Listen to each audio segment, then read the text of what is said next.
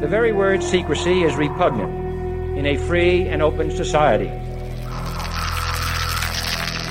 And we are, as a people, inherently and historically opposed to secret societies, to secret oaths, and to secret proceedings.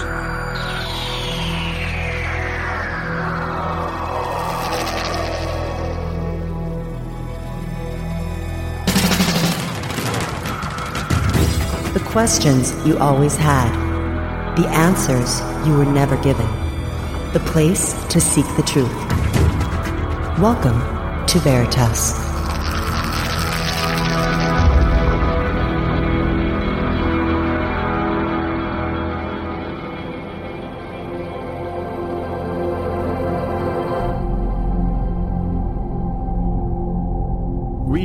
To everyone around the world, and a warm welcome to another edition of Veritas at VeritasRadio.com. I'm your host, Mel Fabregas, and I sincerely thank you for joining me once again.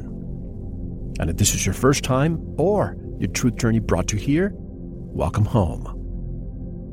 And if you want to listen to every part of tonight's show, you know what to do by now. Go to VeritasRadio.com and subscribe. You can choose three months all the way to two years, and you'll get your login immediately and will have access to hundreds and hundreds of hours of truth. And if you want to give your life an upgrade, go to sanitasradio.com and find out what we have to offer there. You will not be disappointed, I guarantee it. Now, for those of you who want to reach me, want to write to us, you want to be a guest on this radio program, or want to offer suggestions or have questions or feedback, I always love to hear from you just click on the contact button of our website. Classified space programs have been an integral part of a complex jigsaw puzzle concerning UFOs, extraterrestrial life, ancient civilizations, and advanced aerospace technologies, which have long defied any coherent understanding. Now, finally, we have something to put all the pieces together with the disclosures of secret space program whistleblowers a detailed investigation of insider testimonies reveals the big picture of a parallel world of secret space programs and extraterrestrial alliances. Tonight we'll discuss how the real Nazi flying saucer programs in the 1930s gave birth to the Dark Fleet, how Operation Paperclip scientists both helped and hindered the development of the U.S. Navy's Solar Warden, how the MJ 12 group was behind the creation of the interplanetary corporate conglomerate, and how Ronald Reagan was instrumental in the creation of the Global Galactic League of Nations space program. The full disclosure of secret space programs and extraterrestrial alliances will unshackle the chains of deception, holding humanity back from reaching its highest potential as galactic citizens. This is all included in a new book titled Insiders Reveal Secret Space Programs and Extraterrestrial Alliances authored by tonight's special guest and veteran of this radio program, Dr. Michael Salla, an internationally recognized scholar in international politics, conflict resolution, and U.S. foreign policy, with a PhD in government from the University of Queensland, Australia. Dr. Salla is a pioneer in the development of exopolitics, the study of the main actors, institutions, and political processes associated with extraterrestrial life. He is the founder of the Exopolitics Institute and the Exopolitics Journal. And to learn more about Dr. Michael Salla and his work and purchase all his books, go to exopolitics.org, which is also linked at ours. And directly from Kalapana, Hawaii, I would like to welcome Dr. Michael Salla. Hello, Michael, and welcome back to Veritas. Aloha, Mel. Glad to be back. Always, always a pleasure. I can't believe I was looking at the calendar, and the last time we had you on was 2013. Where did three years go? Felt like uh, I spoke with you yesterday. Yes, well, uh, congratulations on uh, having, I think, what is it, your your ninth season now? with uh, Eighth, eighth season. Eighth season. season. That's, that's great. So much information you put out there, and I'm very happy to be a part of that. Absolutely. And you were part from the very, very beginning. I think you were one of the very first programs that, that we did. But let me begin this interview, Michael, with a question coming from an, an open minded skeptic. In your book, you, you thank us and cite a number of whistleblowers. If our government Or as the late Senator Daniel Inouye used to say, the secret government beyond ours. If these whistleblowers are speaking out and nothing happens to them, how do we know they're not making things up? Or perhaps are disinformation or misinformation agents? Logic tells me that, and this is just my humble opinion, that if any information they're sharing could compromise the elite, fill in the blanks, the powers that want to be, since they allegedly have advanced technology and weaponry to silence them, how is it that they still are able to disclose all of this unimpeded? Your comments about this? Uh, sure, Mel. Well, uh, leaking uh, information is uh, a long uh, term technique used by various bureaucracies that are at war with one another or that have competing interests. Um, you, you, go back to the uh, Daniel Ellsberg leaking of the Pentagon Papers, um, and and some say that that was a, a, an effort by the CIA to taint the Pentagon. Um, so it's it's not just a matter of a whistleblower releasing uh, top secret information um, you've got to look at well, what institution is behind that whistleblower that has enabled him or her to come forward with that information. And what we're getting now with the secret space program whistleblowers is a, a lot of whistleblowers coming up with uh, information. Uh, that uh, they have experienced directly, uh, but they are being supported uh, unofficially uh, or behind the scenes at least by various branches of the U.S. military because, according to my research, the U.S. military is the, the main institution in the United States that has the most to lose um, by the process of globalization, whereby elite entities uh, that are embedded within transnational corporations are interna- internationalizing their power and resources. And in doing so, uh, they are basically putting together what eventually will be a world army. And in the process, the US military will eventually be eclipsed and, um, in the long term, eliminated. And I believe that uh, the people in the US military are aware of this and uh, so they are authorising their military, uh, their whistleblowers to come forward to expose what's been going on. Why would we need a world army if there's not a threat from above, unless the threat is you and I, if you will? Um, I think uh, the people, uh, well, let's kind of identify you know who really is running the show here. And I, I think uh, you and most of the audience would agree that uh, transnational uh, corporations that are uh, that have unbounded influence in terms of uh, resources, wealth, penetration into government government institutions, religious institutions, universities. The corporatocracy. Exactly, yes, the corporatocracy. That uh, these organizations are really all about accumulating power, and uh, they are the ones that basically want to create what eventually will be a world army under a new world government, uh, which they secretly manipulate behind the scenes. So, just as the United States government uh, currently is uh, pretty thoroughly controlled by uh, US based corporations that dictate how Congress uh, passes legislation and uh, influences the policy making process as far as the, the executive branch of government is concerned. They want to replicate that at a global level so that they have a one world army, a kind of uh, uh, pretty close to a one world government. And I think that this is the way in which this corporatocracy uh, wants to to really run the show. But if we have a one world military, right now we have the U.S., we have Russia, we have China, you know, the big players. In the future, if we have regions, the, the East versus the West, at least you can put them to fight against each other. But if we have a one world military, who would be their adversary if it's a uni- unified military for the world? Well, I think this is uh, gets into the disclosure issue. Um, as as long as uh, uh, people can be motivated uh, to work as hard as they can uh, to basically uh, allow the corporatocracy to uh, produce the goods that they desire to build and accumulate the profits that they that they want. Uh, they're going to always find ways to motivate people to work harder um, and to kind of like really um, frighten them into surrendering their liberties uh, so that whatever agenda the corporatocracy has can be realized. And they've been playing a lot of cards along the way. Um, you know, currently the big card is uh, terrorists, international terrorism, as we well know.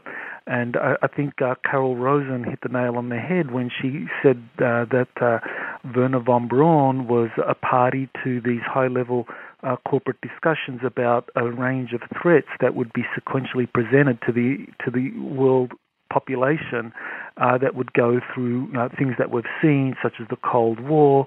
Uh, then there'll be terrorism. After terrorism, there'll be the, the threat from meteoroids, asteroids type thing. And then eventually there'll be the last card. Exactly. The, the, the final card will be the extraterrestrial card, and that'll be the one that that really enables uh, corporations. I, I think if they, you know, the way they plan to play that card in terms of like a um, a false alien invasion, to to really accumulate um, unparalleled power globally, where you would have something like a, a one world government, a one world uh, army that is really uh, all about the corporatocracy uh, concentrating power and influence in world institutions so that uh, they can manipulate humanity uh, for whatever purpose they want. And the extraterrestrial threat will be a means for them to do that. I'm thinking of uh, the speech that Ronald Reagan gave in 1987, which I used to have on this radio program for many years. But, you know, the, in our obsession with antagonisms of the moment, we often forget how much unites all the members of humanity. Perhaps we need some outside universal threat to make us recognize this common bond. I occasionally think how quickly our differences worldwide would vanish if we were facing an alien threat from outside this world. Wouldn't that be the slogan for that unified factor for the militarization of the world? Because we're fighting an exterior force that only a unified planet can fight? Precisely, yes. That, that is uh, a very important actual uh, statement by uh, Reagan. And uh, as of course he made it several times, as well as at the United Nations General Assembly. Uh, but the thing to keep in mind is that just only a couple of years, only a few years after he started making those comments, uh, you had the end of the Cold War, and you had unparalleled cooperation uh, between the uh, the former Soviet Union, and the United States, um, and uh, this was very significant because for a short period of time um, at the end of the Cold War, uh, there there was this unparalleled cooperation at an international level, and I think what many people don't really appreciate is just how significant uh, Reagan's statement was for that cooperation. Uh, that uh, this really behind the scenes was responsible for something that um, I, I discuss in the book and that you mentioned earlier in terms of a, a global galactic League of Nations secret space program. But I believe that uh, Reagan's comments uh, was a, a powerful stimulus for the world's nations to come together behind the scenes to collaborate on joint ventures in space because they tr- truly believed that uh, Reagan was correct that there was an outside alien threat, and if and if Reagan and the people that briefed Reagan can can fool or manipulate um, international statesmen behind the scenes to collaborate in setting up a, a global galactic League of Nations space program, I think it, it's pretty clear that uh, once they unleash this alien threat to the global public, it'll be a, a very easy sell for them, or at least they think so. I have uh, heard from John Lear that there's a secret fleet of space shuttles. But again, knowing that the technology is from the 1970s, or 60s actually, makes me wonder why they would have space shuttles when I'm sure they have anti gravitic or electromagnetic spacecraft. But about the space shuttle, have you seen the alleged photogra- photographs of six out of these seven Challenger astronauts that supposedly died, who may in fact be alive today? Have you seen that? Uh, no, no, I haven't, Mel. Um, but as far as uh, this secret uh, fleet of uh, space shuttles is concerned, I, I think that uh, that's absolutely correct. That uh, there has been capacity for the United States to to place um, fleets of shuttles into near Earth orbit uh, to service a number of uh, hidden or cloaked space programs or, or, space stations in space. And um, you know, there's a there's a very famous passage in Ronald Reagan's uh, diaries in 1985 where he says he had lunch with five uh, scientists that told him about um, America's capacity to place uh, 300 people in orbit. So this is in 1985. You the space shuttle um, as we know it, uh, only went into operation in 1981, and there were only five operational space shuttles built, and they could carry out a maximum of 10. So obviously, Reagan was talking about some other program. He was talking about the secret uh, space shuttle program that was run by the U.S. military, and in particular, it was run by the, the Air Force, the U.S. Air Force, and the National Reconnaissance Office. Those two entities have been primarily responsible for the development of uh, space stations in near Earth orbit and in the deployment and the monitoring of traffic uh, coming into and out of um, out of the Earth. There, there is a division of labor in terms of uh, various branches of the military performing functions, but it's the Air Force and the NRO that are in charge of that fleet of uh, secret space shuttles and the cloaked space stations in orbit around the Earth. And by the way, what I mentioned about the Challenger astronauts, anybody can go to Google and find it. And I'm not saying that whatever you find on Google is true. You have to have your own discernment. But take a look at, just type Challenger astronauts alive, and you'll see six out of the seven will have a picture next to the original ones and the one from now. And if you click on it, it'll tell you what they're doing today. Even some of them are professors at reputable universities using their own names. So, anyway, just wanted to put that out there. But and eh, here's a question I ask most guests who discuss space, and, and no one seems to answer, Michael, about our spacecraft that we have. What do they, what do they push against once they make it, you know, outside of our, our gravitational forces. If space is a vacuum, I'm talking about NASA propulsion, not the classified anti-gravitic technologies that that we may have secretly been developing, you know, by the military corporate entities and are being kept from the public, you know, for over 70 years. But what do we use in order to push against once you're outside of of our atmosphere?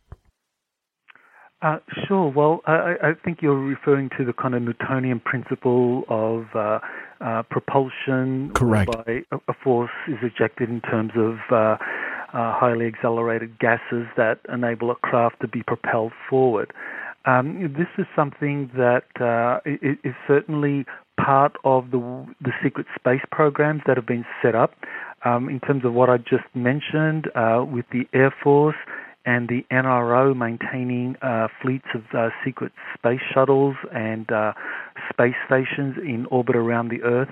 Um, those do use kind of more conventional propulsion systems that do do use that kind of Newtonian principle of uh, equal and opposite reaction, where you, you have the, the, the liquid propellants being thrust out.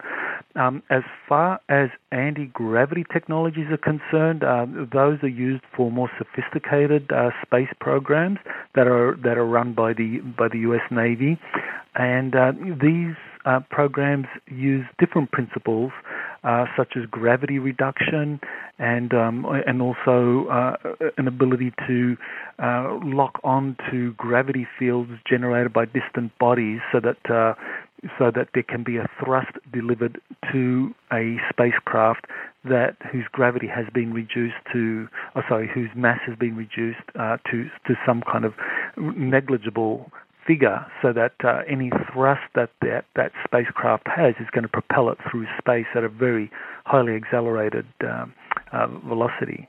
And that makes a lot of sense. But even when you watch science fiction, you know, Battlestar Galactica, Star Wars, you see these spacecraft always with fire coming out of their engines and pushing forward.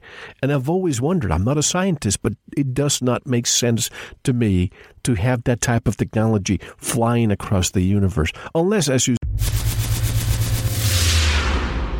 Thank you for listening. To unlock the full two hour interview, including video formats, downloads, transcripts, exclusive articles, and more, subscribe to Veritas Plus now. Gain access to our entire archive dating back to 2008. Just click subscribe at veritasradio.com. Because you don't want to believe, you want to know. Subscribe now. To listen to the rest and all of our exclusive material, proceed to the Veritas Plus member section or join the Veritas Plus family by subscribing. Click on the subscribe button at veritasradio.com. Don't forget to visit the Veritas store for focused life force energy. Get a 15 day free trial today with no credit card required. And if you want to get in touch with Mel, want to be a guest on this radio program, have a guest suggestion, or have feedback, just click on the contact button on our website at veritasradio.com. Now, proceed to the Veritas Plus member section or subscribe to listen to the rest of the interview. You don't want to miss it. Because you don't want to believe, you want to know.